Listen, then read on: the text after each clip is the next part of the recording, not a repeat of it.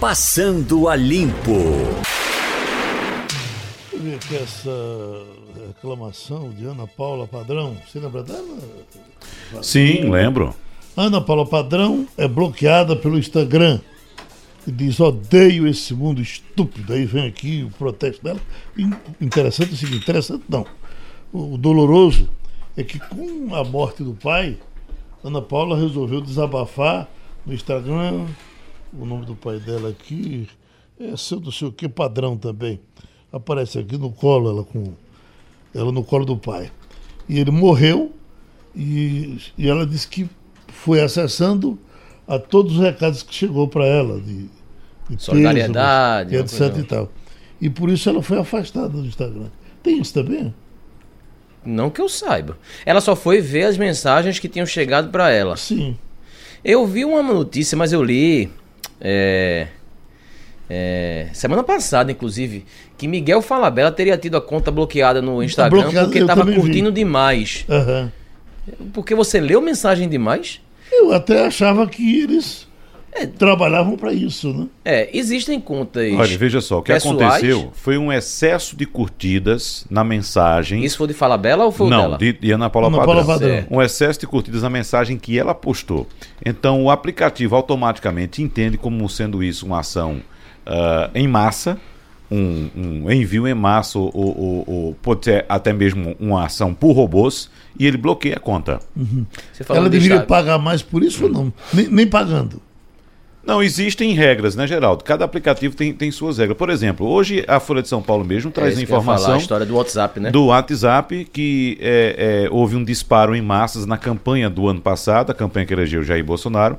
É, um disparo contratado por empresas uhum. né, por empresas que fizeram propaganda em massa de Jair Bolsonaro. Então, o WhatsApp bloqueou as, o, as, as linhas, as linhas de que, da que empresa, isso, da empresa que foi contratada. Então, o dono da empresa, inclusive, fala hoje no jornal, uh, tem declarações dele dizendo que ele não sabia que havia sido contratado para fazer divulgação em massa de campanha é uma política. empresa espanhola, é, é. envia o WhatsApp o nome Exatamente. Dela. Então, quando há uma movimentação muito grande assim, o aplicativo automaticamente bloqueia por acreditar se tratar de algum tipo de envio um robô, em massa. alguma coisa é, em massa, exatamente. exatamente. Quanto à amenidade aqui, no cantinho de página da Veja, que eu não sei se vocês sabem mais sobre isso, está aqui no comando da TV Cultura, o ex-diretor da Globo, José Bonifácio de Oliveira, sobrinho, o Boni, chamou Hans Donner, o famoso criador de vinhetas da emissora, para remodelar a abertura dos programas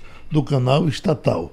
O que eu sabia era que é, é, teve um tal de Roberto Maluf, um, um homem de, de, televisão, Maluf, que foi da, da. Tem sobrenome Maluf, que foi da Globo, e agora é o novo diretor da TV Cultura. E Bonner não, era chamado sempre para. Teve primeiro uma quarentena muito demorada, que a Globo não permitia que ele fosse para canto nenhum, mesmo depois de sair, e cuidava de um canal de TV dele. E acho que teria repercutido mais se Boni assumisse a direção da TV Cultura. Não sairia só. Mas ele não está na TV Cultura? não sei, eu acho que. Pode ser que ele, você acha que ele foi contratado então só para fazer esse serviço? Não, de... não, não, não. Eu não acho nada. Eu acho que tem, tem algum erro nessa informação. Porque eu, eu vou vejo. procurar muito, saber, Geraldo. Eu, eu vejo muito TV Cultura e, e, e as contratações, eles fizeram as mudanças recentemente. A TV Cultura é uma TV interessante e ela é comandada pelo governo do estado de São Paulo, né? Talvez uh, falavam em crise anteriormente. Bom, não é muito caro, né? É. Tão caro que até na aposentadoria dele a Globo pagou para ele não trabalhar em lugar nenhum. Não é verdade? É, ficou pagando para ele não poder fazer serviço para ninguém. Exatamente, ele, e, ele, e, ele, tem uma televisão dele lá no, É uma afiliada da TV Globo. No interior de São Paulo, é. filha da Globo, né? É. E já a essa altura da vida, aceitar um desafio de comandar uma TV pública, mas também isso não é nada do outro mundo. Não, na verdade, já, isso aí deve ser um, um, um pouco de diversão para ele, né? É, mas. É, já chegou numa fase, né? Eu vou, eu vou é. aqui fazer um trabalho legal e, uhum. e, e remodelar isso aqui, aumentar, é. melhorar e ser conhecido por esse trabalho também. Mas o cara é tem uma história tão grande que qualquer coisa que der errado ele será cobrado por isso, né? Romualdo de Souza. Aldo.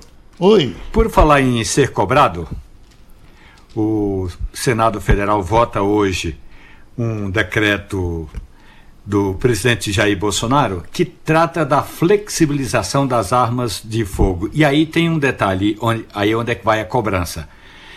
Os parlamentares estão recebendo enxurradas de pedido ou para vetar ou para eh, tocar adiante esse projeto do presidente da República. Eu conversei ontem com dois influentes líderes e tanto o líder do PT, o senador Humberto Costa, como o líder do PSL, o Major Olímpio, PSL, o partido do presidente Jair Bolsonaro, esses dois parlamentares receberam é, milhares de pedidos para que se posicionem a favor ou contrário ao decreto suspendendo é, o outro decreto do presidente. Vamos explicar. O presidente Jair Bolsonaro flexibilizou a posse e o porte de arma de fogo. Esse decreto foi votado na Comissão de Constituição e Justiça, foi barrado e aí vai ao plenário o que foi barrado. O que foi barrado diz que o presidente não pode é, baixar esse decreto, somente por projeto de lei. E é o que vai à votação hoje no Senado Federal, dependendo do resultado. É, aí o presidente vai ter de mexer, como a gente diz aqui, não é, Geraldo, dos pauzinhos, porque na Câmara dos Deputados o embate vai ser mais intenso. A votação estava inicialmente marcada para ontem à noite, mas aí não tinha parlamentar em Brasília. Apesar dessa semana ser curta, por causa da quinta-feira aqui em Brasília é ponto facultativo, muita gente diz que é feriado, não. Não é feriado, não. É ponto facultativo e aí, não, se é, no dia normal já é difícil encontrar um parlamentar em Brasília numa quinta-feira, imagine num ponto facultativo. Então não vai ter sessão no Congresso, nem na Câmara, nem no Senado. E aí esse projeto da arma de fogo vai ter de ser votado hoje no Senado Federal. Agora você, Romualdo, a gente separou uma falinha aqui de, de Bolsonaro. Você se lembra que Lula, num certo momento aí de, de crise com a nação, ele acho que já tinha saído do governo, mas chamou o exército de Stadley, de Stedley para defender Dilma. Atenção, uh, uh, Stedley, traga o seu exército, o que era um, uma coisa irresponsável que chamasse sem terra, sem teto, para a rua, uh, armado, uh, armado com as suas enxadas, para enfrentar o que ele chamava de golpe. Quando é agora, Bolsonaro vem e faz uma coisa, faz pior. Porque quer ver, escute ele aí, ó. Além das Forças Armadas, defendo o armamento individual para o nosso povo. Para que tentações não passem na cabeça de governantes para assumir o poder de forma absoluta. Temos exemplo na América Latina. Não queremos repeti-los eu estou entendendo que ele está querendo armar o povo para o povo defender o governo.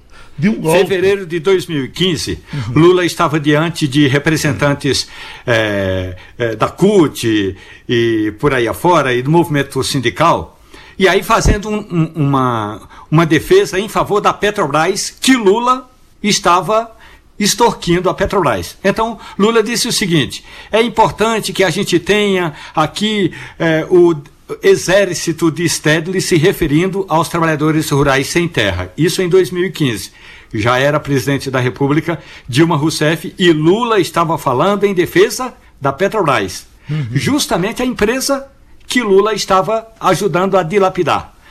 Ontem, na assinatura de uma medida provisória, o presidente da República disse que brasileiros armados poderão defender a democracia e realmente, é, apesar do porta-voz da presidência da República ter tentado minimizar, o discurso do presidente Jair Bolsonaro precisa ser melhor esclarecido e nós vamos voltar a tocar nesse ponto hoje com o porta-voz, porque dá a entender que do jeito que diz o presidente da República é o mesmo que fez o Maduro lá na Venezuela uhum. arma um grupo de pessoas que vão defender a democracia do presidente da República. Coisa que ele tanto, que ele tanto condena, né, Maduro, né? Que ele tanto condena. É. O, o, o, Geraldo, esse episódio é, é, é, bem semelhante. Foi, foi muito feliz a sua comparação, porque as atitudes são bastante semelhantes, né? Defender luta armada tanto de um lado quanto de outro. E num momento é. desse, né, rapaz? Pô, quem é que está pensando nisso? Pelo Não é. amor de Deus. Pois é. Agora, Geraldo, você tem uma definição muito boa para esse governo. Uh, você que trata o governo como sendo um governo das pequenas causas, e veja só, fazendo um, um, um, um exercício de memória aqui bem, bem, bem, bem recente. Você, você, lembra que em fevereiro o governo do presidente Jair Bolsonaro causou muita polêmica quando o próprio presidente da República foi ao Twitter reclamar daquele episódio do Golden Shower né, no Carnaval. Carnaval. No Carnaval. É o governo que é, é, publica um decreto de armas que é, dá direito à posse e ao porte de armas a alguns cidadãos brasileiros. O governo que altera o Código de Trânsito Brasileiro para permitir a duplicação do número de pontos da carteira e retirar a obrigatoriedade da cadeirinha de proteção para crianças. E agora, o governo das pequenas causas, Geraldo, quer acabar com as tomadas de três pinos no Brasil.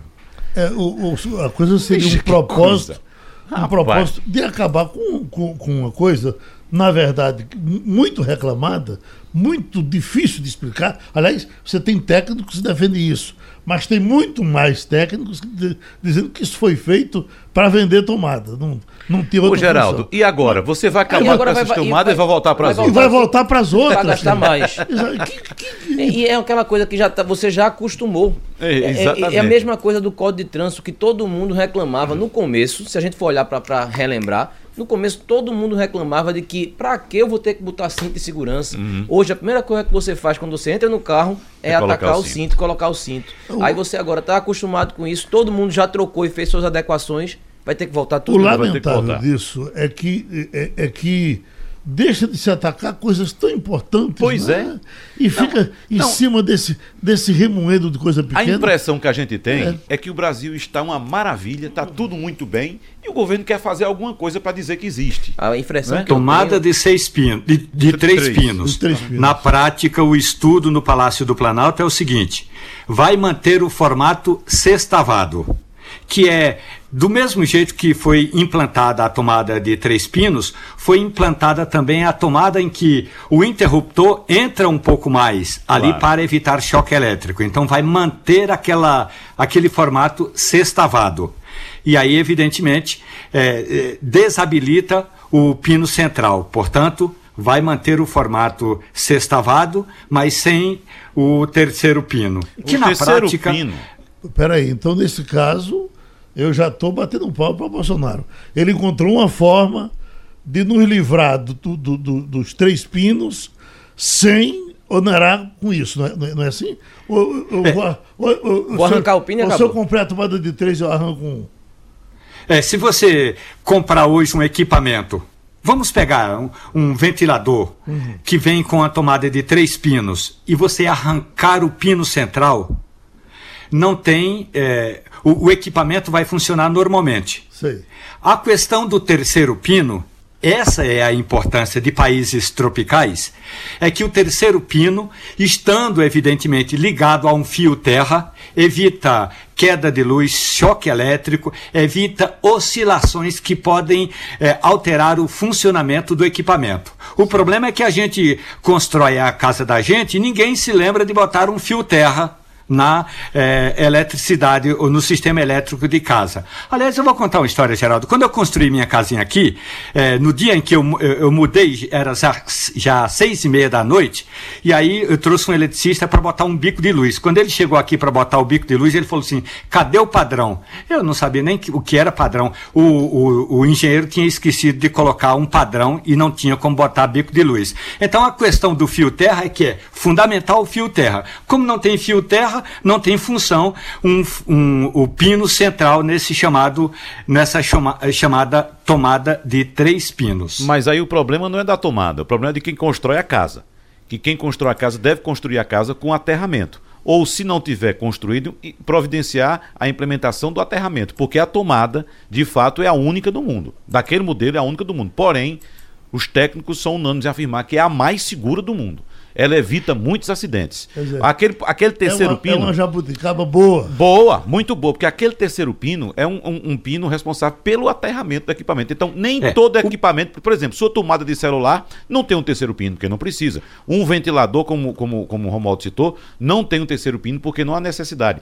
Um liquidificador também não. Um Mas equipamentos, tem. chuveiro elétrico tem, um, um computador tem o ar-condicionado tem, porque são equipamentos que demandam maior energia e precisam de um aterramento. Então, o problema tomada... é que com esse formato você não liga uma tomada se não tiver um adaptador, nem no Paraguai. Quando eu digo nem no Paraguai, estou me referindo a um país vizinho que é do Mercosul. Que aí fica muita gente criando empecilho ou dizendo que é da importância do Mercosul. Nem no Mercosul a tomada de três pinos funciona. Você tem de andar com adaptador para cima e para baixo, se for para a Argentina, para o Uruguai, para o Paraguai. Pois é, você anda com adaptador, é uma questão de prevenção sua, mas em alguns hotéis, inclusive, Romualdo, no Chile, na Argentina, no Uruguai, eles fornecem os adaptadores.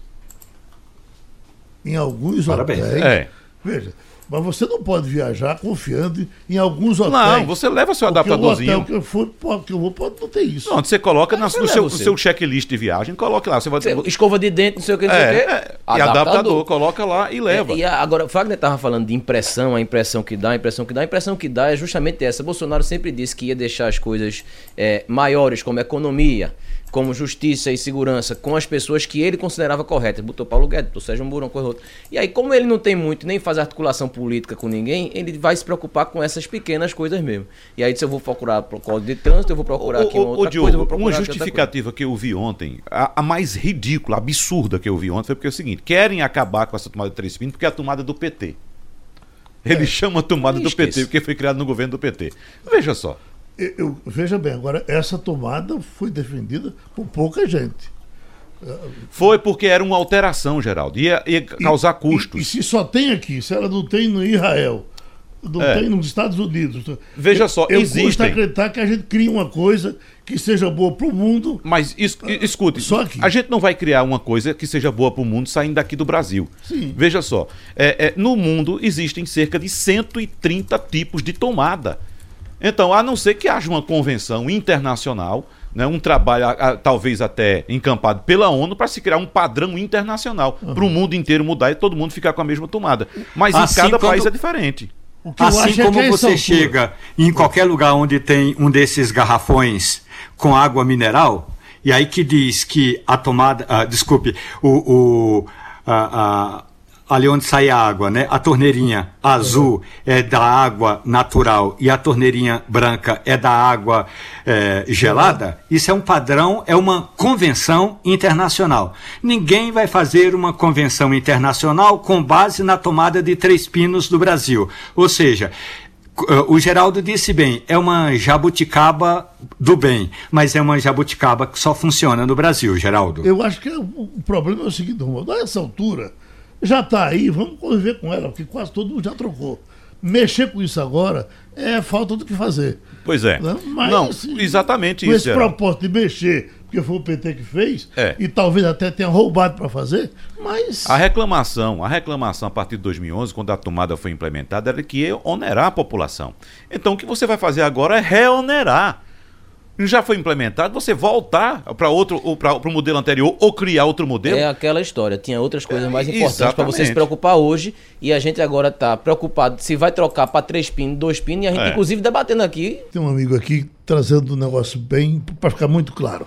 Primeiro vem Severino aqui de, de prazeres, que diz, rapaz, uma rádio dessa, com tanta audiência, vocês preocupados com três pinos, só porque foi o PT que fez, eu acho que teve roubo naquilo, viu? Faz tempo.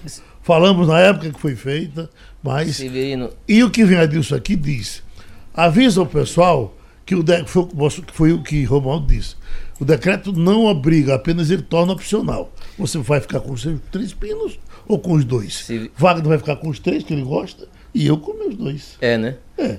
Eu vou ficar com o que é o que o já que, tem o hoje. O PT fez. Não, eu vou ficar com o que já fica... tem agora, que é o de três Qual é o que tem? Eu, tenho, agora de três, eu tenho de três e de dois. Não, Mas sempre achei que o de três, de três, foi feito para roubar.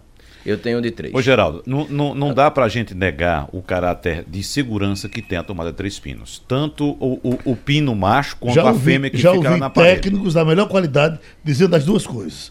Dizem que aquilo é feito peito e homem, não vale para nada, e outros dizendo que Vale segurança. sim. Aquela, aquela ranhura que tem, aquele buraquinho ou sextavado, quando o Romualdo bem classificou, aquilo dali é questão de segurança. A tendência é que quando, é que quando você vai tirar a tomada é que você toque os dedos nos pinos. Então, pelo fato dela ficar dentro, dela ter que encaixar naquele buraquinho ali, ela dá mais segurança, evita que você toque o seu dedo na parte metálica. Então, a tomada antiga é totalmente metálica. Existe a possibilidade de quando você for tocar nela, quando você tirar da parede, você tocar no- no- na parte metálica e tomar um choque também. E se Virino tava falando da gente aqui falando sobre a tomada de três pinos, imagina um presidente falando somente sobre isso. Um assunto de economia que eu acho muito importante, que já, a gente já sabia que ia acontecer e hoje está tá em todas as páginas de jornais, com dívidas de quase 100 bilhões de reais, o Debrecht pede recuperação judicial. Hein, Romualdo? Pois é, Geraldo. Quem é que vai pagar essa recuperação judicial? É tão importante discutir a, a- a tomada de Três Pinos como a recuperação judicial da Odebrecht. A quem a Odebrecht deve? Quanto a empresa deve? A empresa deve dinheiro a bancos públicos como BNDES, Caixa Econômica Federal. Então, tudo isso nós vamos arcar com as consequências, assim como arcamos com as consequências da tal da recuperação da Oi. Portanto, quando a gente fica falando assim, ah, é importante preservar os empregos que a, que a Odebrecht mantém, ótimo, mas é importante também saber que para recuperar uma empresa que está devendo oit- mais de 80, eh, 98 bilhões de reais, alguém vai ter de arcar com esse prejuízo. E quem vai arcar com prejuízo é o erário. Eu, você e o nosso ouvinte, porque tem dinheiro público nesse, ne- nessa dívida da, da, da Odebrecht. Desses 98 milhões e me... 98 bilhões e meio são é, 51 bilhões em débitos diretamente sujeitos à recuperação judicial, 14 bilhões e 500 milhões extraconcursais com garantias extras é, e 33 bilhões em dívidas com empresas dentro do grupo. A Odebrecht que tem aqui a refinaria Abreu e Lima, Petroquímica Suá, Petróleo Nordestina, Arena de Pernambuco e por aí vai. Isso somente aqui em Pernambuco. Tá bom. A comissão da Câmara discutirá a reforma da Previdência hoje. E aí tem explicação da sessão. O que é que você tem mais sobre isso, Romualdo?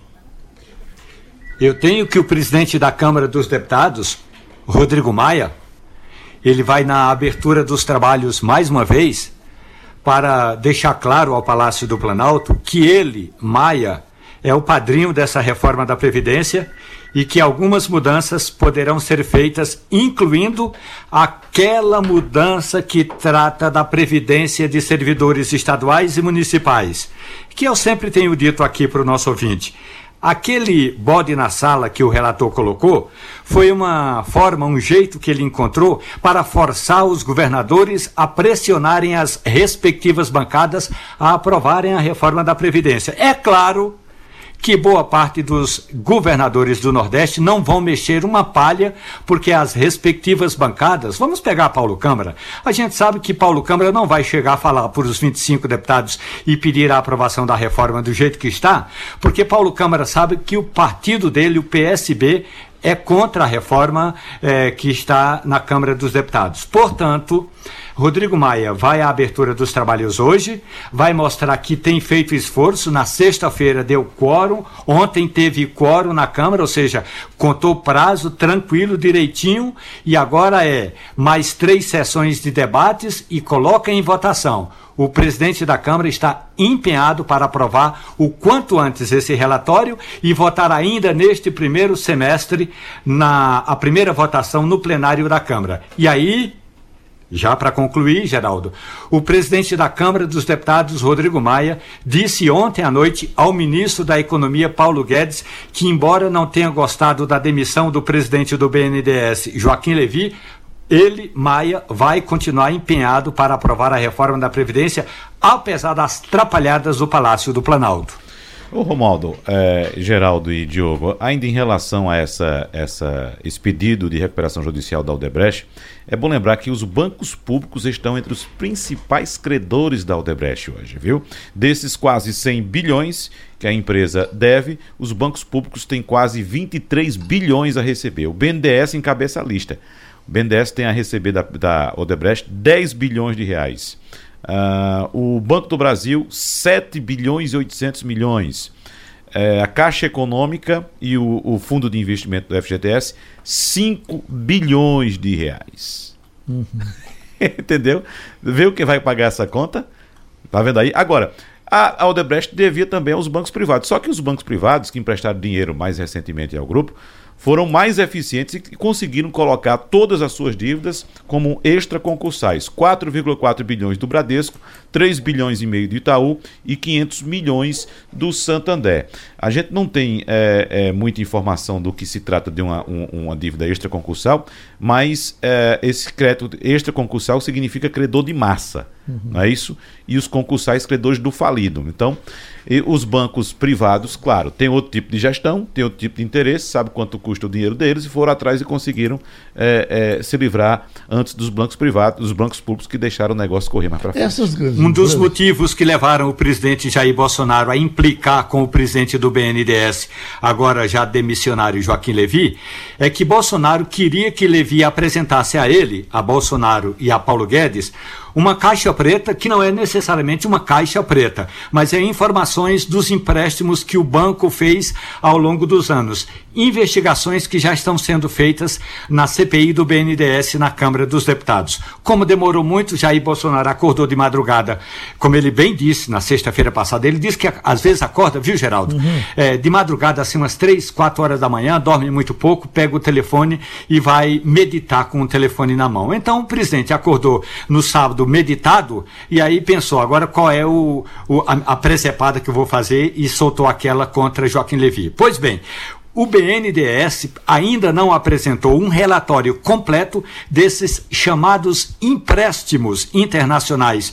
como empréstimos para construção de um metrô na Venezuela, empréstimo para construção de um porto eh, eh, em Havana, em Cuba, em Cuba, melhor dizendo, não em Havana, o porto de Mariel. Então, essas informações detalhadas, esmiunçadas, que passam necessariamente pela recuperação judicial da Odebrecht, ainda não está, essas informações ainda não estão nas mãos do presidente da República. E Romualdo, esse é um assunto sério.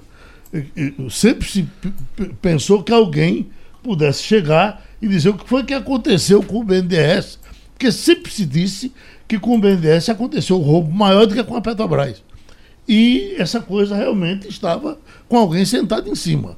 Em um dos estudos que o novo presidente do BNDES, o Gustavo Montesano, apresentou, um desses trabalhos que os cientistas eh, em geral apresentam, eh, ele diz o seguinte, que o BNDES, o Banco Nacional do Desenvolvimento Econômico e Social, precisa preservar as, uh, as três letras que ele considera muito importante: nacional, desenvolvimento e social. Ele deixa de lado o ponto de vista econômico, mas é fundamental que o novo presidente faça isso e outras ações também e torne o BNDES um, um banco, digamos, um pouco mais é, social e mais atrativo até para ajudar na, nas empresas, na geração de emprego e renda. Quem quiser ter detalhes. Alguém, só, só um detalhe: é, alguém que, que fosse tomar conta de um banco privado qualquer, sabendo dos boatos que aconteceram e até sabendo dos empréstimos que foram feitos, facilitados como o BNDES fez, sem dúvida pediriam auditoria no, no banco, bem feita e tal. E no fim mostrava os relatórios. Com o BNDES isso não aconteceu. Ô, Geraldo. Entrou aquele outro cara que depois, depois saiu para ser candidato a presidente do tempo de Temer, uhum. aquele economista, né? Sim. se insinuando para ser candidato a presidente, foi até candidato a vice noutra chapa aí. Depois chegou Joaquim Levy e seguiu no mesmo ritmo, não é? E tem segredos do BNDES que a gente gostaria de saber. Ô, ô Geraldo, quem quiser saber detalhes a respeito da atuação. Uh, uh, não, do, do, do BNDES durante os governos petistas, você pode fazer uma consulta à revista Piauí, que tem como, ah, como título. já né? falei, ah, não, uhum. na época falava muito. Exato. Que eu li a, a, a, a, reportagem todinha, uma, uma reportagem, inclusive de capa, intitulada O Ralo. Essa, essa, essa reportagem é assinada pela, pela, pela jornalista Consuelo Diegues e trata exatamente do relacionamento do governo com o BNDES. Para você ter uma ideia, eu vou fazer um resumo aqui. A, a, a, reportagem é extensa, letrinhas pequenininhas, mas é tudo muito bem detalhado e não houve contestação nenhuma de quem quer que seja. Foi tudo muito bem detalhado.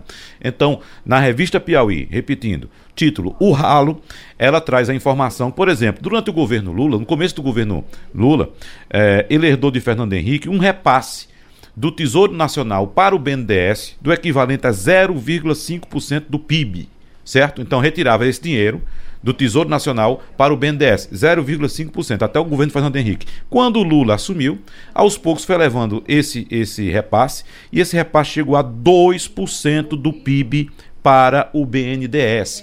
Você diz 2% do PIB, pouca coisa, não, amigo. Aumentou em quatro vezes a retirada do Tesouro Nacional para o BNDES. Esse dinheiro chegar no BNDES era distribuído tanto para aquela, aquela campanha dos campeões nacionais, BNDES, é, aliás, Odebrecht, JBS. JBS, as grandes empresas, uhum. Ai, como, como também para fazer essas obras fora do país, financiar essas obras na Venezuela, em Cuba, em países é, sob regime ditatoriais na África. Então, foi retirado dinheiro do povo brasileiro, do PIB, do Tesouro Nacional para financiar essas obras. E agora, por exemplo, a Odebrecht entra em recuperação judicial o maior, o maior credor da, da Odebrecht, dos bancos públicos, é o BNDES, ou seja, dinheiro do povo brasileiro. Uhum. Entendeu? Que foi para lá. Então, o que Lula fez durante o governo dele, todo mundo achou bonito, todo mundo achando que era rico, comprando as coisas. Na verdade, ele fez uma grandíssima, grandíssima irresponsabilidade. Foi um grande irresponsável. Pegou dinheiro público brasileiro, jogou para cima para fazer festa e fazer o nome dele. E todas essas ditaduriazinhas, cabras safadas, por aí, receberam dinheiro do Brasil. Receberam. Eu, uma, uma vez eu estava vendo uma sessão do Senado, e aí o senador disse: olha, minha gente, vamos, vamos, vamos explicar isso aqui.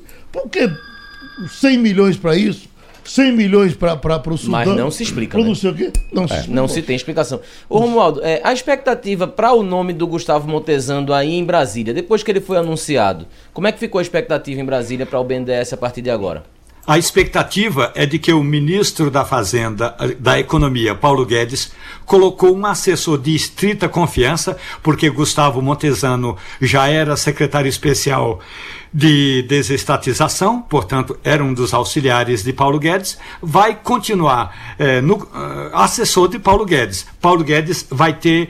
É, eu diria assim, com todo respeito ao trabalho aos estudos que Montesano tem apresentado. Paulo Guedes vai mandar no BNDES.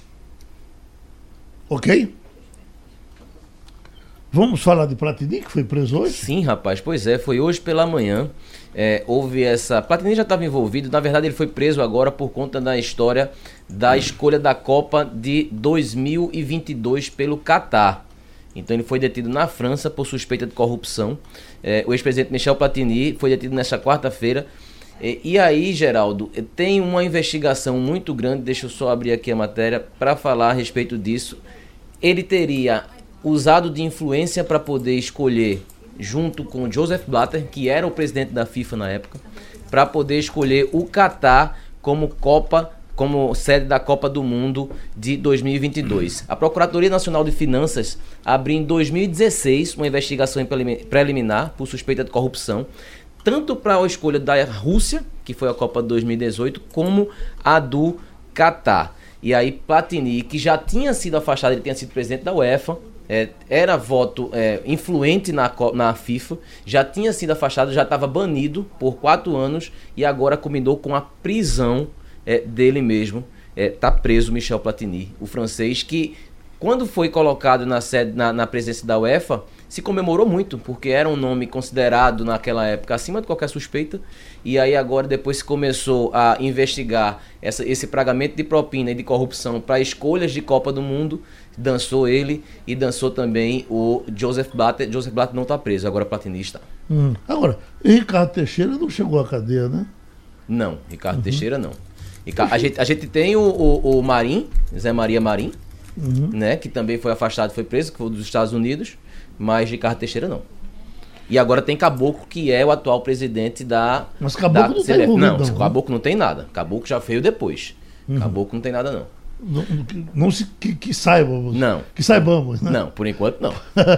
ô, Vamos, oi. Ô, ô, Geraldo, só para fechar a questão da revista Piauí que eu falei, olha, é, é, a edição número 109 era de outubro de 2015.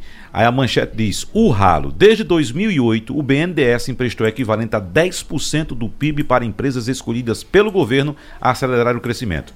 Onde foi parar esse dinheiro? Coisinhas interessantes desse, desse país maravilhoso da gente. Veja, Aquele camarada que eh, matou o, o gerro, matou a, a, o pai do genro e a mãe do genro, não foi? Matou o genro, o pai e a mãe do genro. E a mãe do genro. E aí, é, é, suspeito, as notícias, ele, o suspeito desapareceu, ninguém acha o suspeito, e não acharam o suspeito ainda não. É. Não é? É. danado esse cara foi depois de fazer uma barbaridade dessa, que deve ter sido um ato de, de, de maior escândalo? Bom, agora, e, e, e, ele é suspeito. Enquanto hum. isso, uma gangue vai e, e, e hackeia coisas de, de, ditas por Sérgio Moro que não tem quase nada. Não tem quase nada. Você pode espremer aquilo ali do que foi dito por Moro. Com exceção, ainda hoje tratamos disso aqui no debate. Com exceção daquela procuradora que questionava a entrevista de Lula, porque se Lula desse entrevista poderia ajudar a Haddad, ajudar a Haddad. Com exceção daquilo, o resto é trivial que se diz em qualquer telefonema. Qualquer um teria dito muito mais. Uhum. Mas aí, então, o coitado do Moro. Não, e outra é culpado, coisa, a procuradora que falou aquela questão da entrevista de Lula ou da provável ajuda a Haddad numa, numa eleição, ela falou sozinha. Que pelo menos Sozinha. o diálogo ninguém ali. Nem comentou. Ninguém nem com... Foi ela que botou é. um comentário dela e não tem, pelo menos não divulgaram é, é alguém. Gente, é o que a gente chama de ficar no vácuo. É. Ela falou e ninguém fez nenhum comentário em cima do que ela É disse. como se assim, tivesse numa conversa, quatro, cinco, seis pessoas chegassem e um dissesse uma asneira no meio. Uhum. Você faz o quê? Você não dá ouvido àquela pessoa. Você ignora. Vira pro outro lado e, entendeu? Não, não, não, não, não vai pra frente com aquilo ali. Agora, Romualdo, e a deputada Flor de Lis? É. Você sabe que a deputada Flor de Lis perdeu o marido? Sim.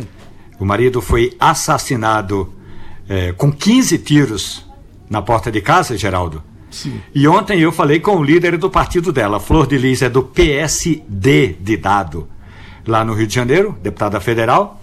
O presidente da Câmara, Rodrigo Maia, prestou solidariedade à deputada. O líder do PSD, André de Paula, também me disse que estava muito chocado com a violência toda lá no Rio de Janeiro. Agora, aquela família toda ali tem meio uma, certa complicação. Não estou dizendo que justifique-se a morte do pastor, não é isso. É o seguinte: enquanto estava na, no velório do pastor, portanto, no velório do marido da deputada, um dos filhos adotivos do casal foi levado para prestar depoimento porque era procurado pela justiça, pela polícia civil, melhor dizendo, do Rio de Janeiro. Portanto, Geraldo, os discursos da deputada são sempre em favor da paz, da solidariedade, do serviço social. O, as ações do pastor era, eram sempre em, em favor do povo da Baixada Fluminense. Mas a ação violenta tirou a vida do pastor e agora a polícia do Rio de Janeiro está querendo saber quais são as causas. Se tem a ver com crime organizado, se tem a ver apenas com uh, atentados políticos que acontecem muito ali no Rio de Janeiro, ou se tem se é apenas um, um fato casual, uh, alguém tentou matar para uh, roubar o pastor e até agora as investigações estão muito devagar. Se ainda não concluíram quem matou Marielle, imagine é, quando é que vão concluir a investigação aí do marido da deputada Flor de Lis dos Santos de Souza. É só recuperando alguma coisa do que foi dito, é, são dois filhos presos, né? prenderam dois. É, lembrando que desses é, seriam 55 filhos, 51 adotivos e quatro, e quatro filhos biológicos. E a vida dela com o marido era uma coisa já há mais de 20 anos. É, já fazia tempo que ela estava com, com a deputada, que a deputada Flor de Lis estava com, com esse pastor, que era o marido dela. Agora, é, a investigação realmente se arrasta porque você precisa fechar todas as pontas para poder chegar ao responsável. Eu tenho certeza que a polícia do, do Rio, ou a polícia de qualquer estado brasileiro, não trabalha com a hipótese de latrocínio, assalto seguido de morte. Geraldo, eu trabalhei e fiz polícia, trabalhei com polícia há muito tempo.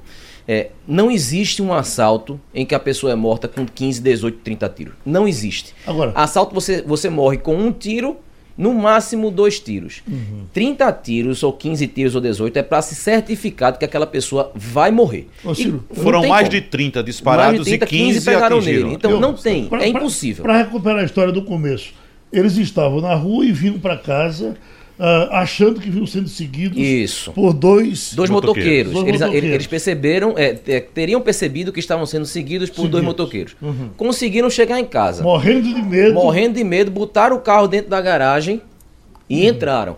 Certo. De repente ele esqueceu alguma coisa na garagem e voltou na garagem. Foi tá. quando ele foi baleado.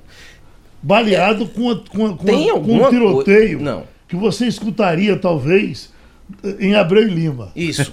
isso, a depender da arma que se usou, com certeza. E outra coisa estranha que o pessoal relata: os cachorros não latiram. É, aí disse é? que não, estão pensando que o cachorro tenha fumado maconha. Uhum. Vamos fazer uma investigação dos cachorros para saber o que, é que tem Eu tenho certeza que a polícia é. não está trabalhando com a hipótese de latrocínio. Não, não tem como. Não é. levaram é nada. tanto que prendeu o filho do. Exatamente. Prendeu dois, né? É, dois, né? É. Não, não pode, não pode. Latrocínio não pode com 30 tiros sendo disparado. Não tem uhum. Ô Romualdo, tem mais um general para cair, o general dos Correios? O general dos Correios, Geraldo, o presidente dos Correios, já deveria ter sido demitido. E quando eu digo já, de, já deveria, porque o presidente Jair Bolsonaro eh, diz que vai privatizar a empresa, diz que o presidente da empresa não trabalha pela privatização, mas no café da manhã com os jornalistas na última sexta-feira, o presidente Jair Bolsonaro disse que o general Juarez Almeida de Paula Cunha, atual presidente da ECT, tem agido como um líder sindical.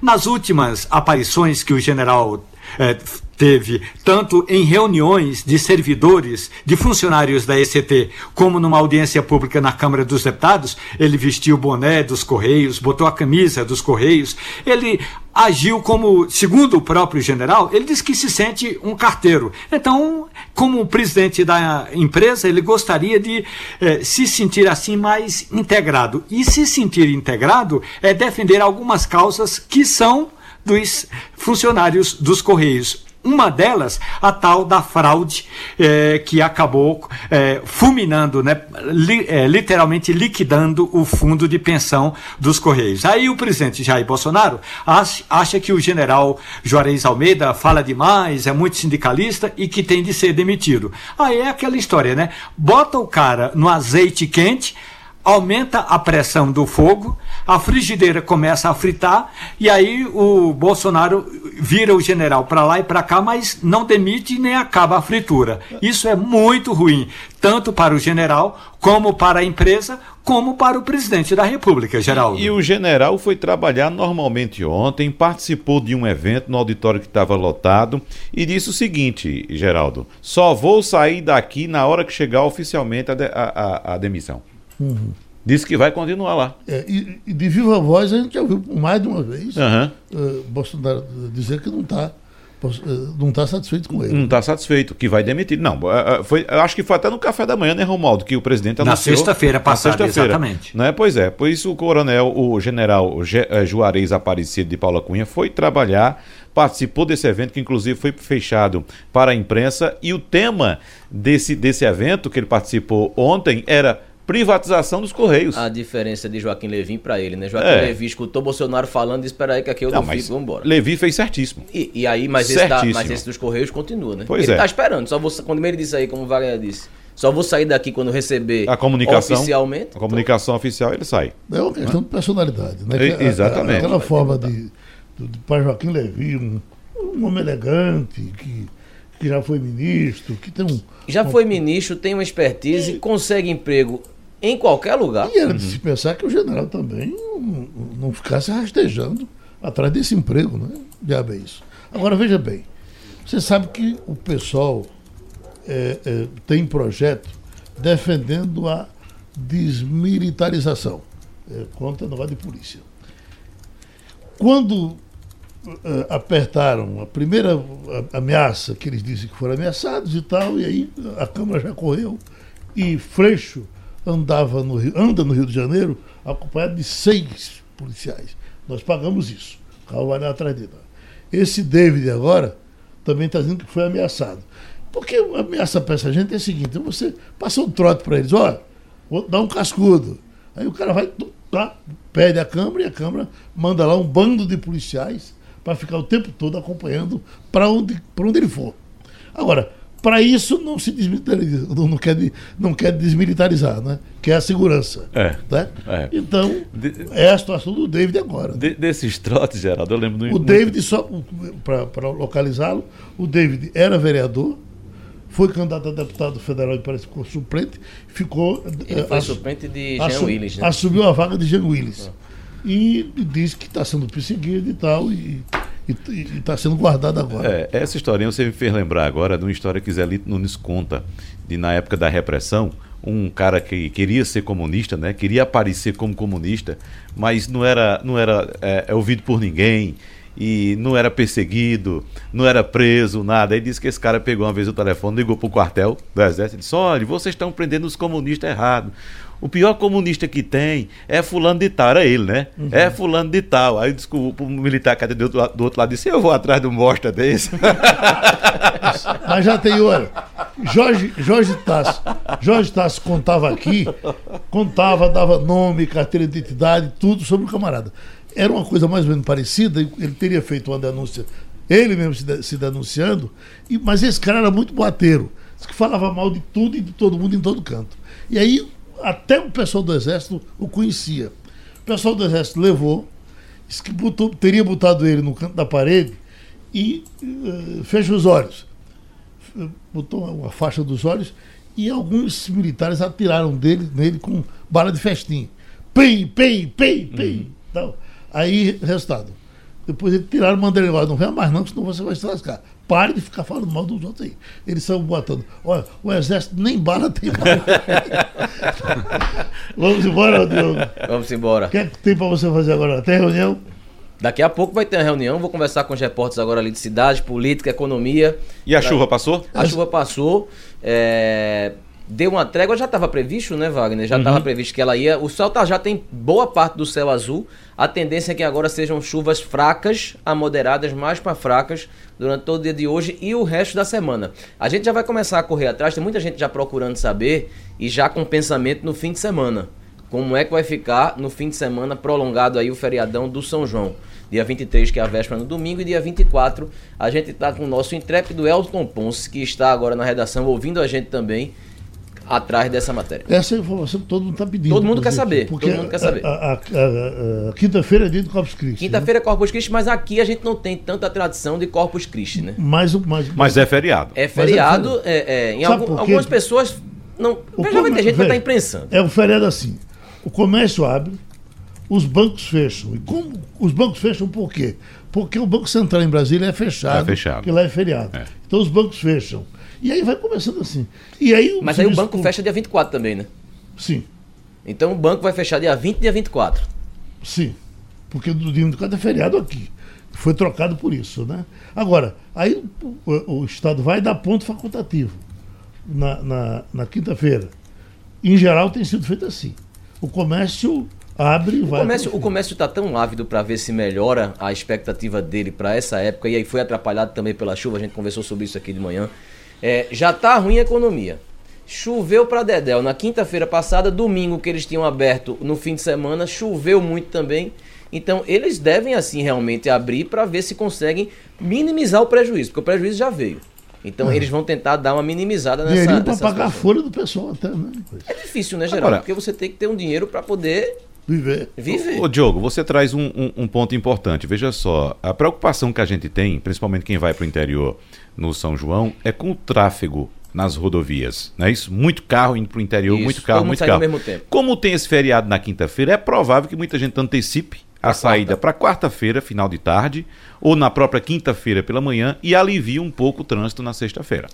Pode ser. É, é dia do do Corpus Christi, né? É, dia 20 é Corpus Christi. Eu me lembro que a gente tava. Quinta-feira. A, a, gente estava na, na, na, Itália, no dia do Corpo de Cristo lá, é, durante a Copa do Mundo, lá todo mundo trabalhando e tal, e aqui todo mundo parado, né? Aí depois veio esse acordo para trocar pelo São João, porque o São João era muito justo que fosse feriado. Mas o São João é só feriado da Bahia para cá. Né? Uhum, para lá. É, é, é, e a gente comemora é um dia mesmo. normal do trabalho. A nossa tradição é comemorar mesmo no dia 23, Agora, que é a véspera. Para tu ter uma ideia, a, os nossos deputados federais já vêm todos embora na quinta-feira. Foi o que o Romualdo disse. Para comemorar o feriado do Corpus Christi. Uhum. Não é? E eu acho que já vem na quarta, viu? Não, não vem na quinta. Não. É, na quinta nem tem sessão mais. Nem é tem sessão mais. Lá em Brasília. É. Nem então, semana que, então a semana já morreu. Talvez ele não saiba o que foi trocado pelo dia de São João. É. Não é isso, Romualdo? Olha, Geraldo, como diria minha avó, é, é, essa gente sabe muito bem, sabe muito mais do que eu e você. É, o problema é que eles aproveitam essa história de que parlamentar nordestino não aparece em época de festa junina, e aí não aparece em época de festa junina, e tem muita coisa importante para ser votada. Claro, o presidente da Câmara dos Deputados, sabendo de tudo isso, marcou sessão até 7 horas da noite da quarta-feira. Depois disso, pode pegar o avião e só retornar na terça da semana seguinte, Geraldo. Tá estourado, viu? É bom demais. Só pra gente a gente tá falando de dinheiro, de, de comércio, etc. E a gente tá falando da Pindaíba, que a gente tá aqui no país por conta da economia. É, Copa América está acontecendo aqui no Brasil. Até o momento, seis jogos. A renda desses seis jogos superaram 42 milhões de reais. Preço médio do ingresso, 288 reais. Só o jogo do Brasil, na estreia contra a Bolívia, teve uma renda de 22 milhões de reais. A gente tem visto os estádios vazios, Estádio mas vazio. as rendas tem um negócio misterioso porque, aí. É, tem, tem, um negócio misterioso. Tem, mas os ingressos são muito caros. O jogo mesmo entre Paraguai e Catar tinha 13 mil pessoas no Maracanã. Foi. No e Maracanã. outro que foi na Arena do Grêmio que teve 11 mil pessoas. É. Não vamos inventar que estão lavando dinheiro aí. Terminou passando a limpo. Passando a limpo.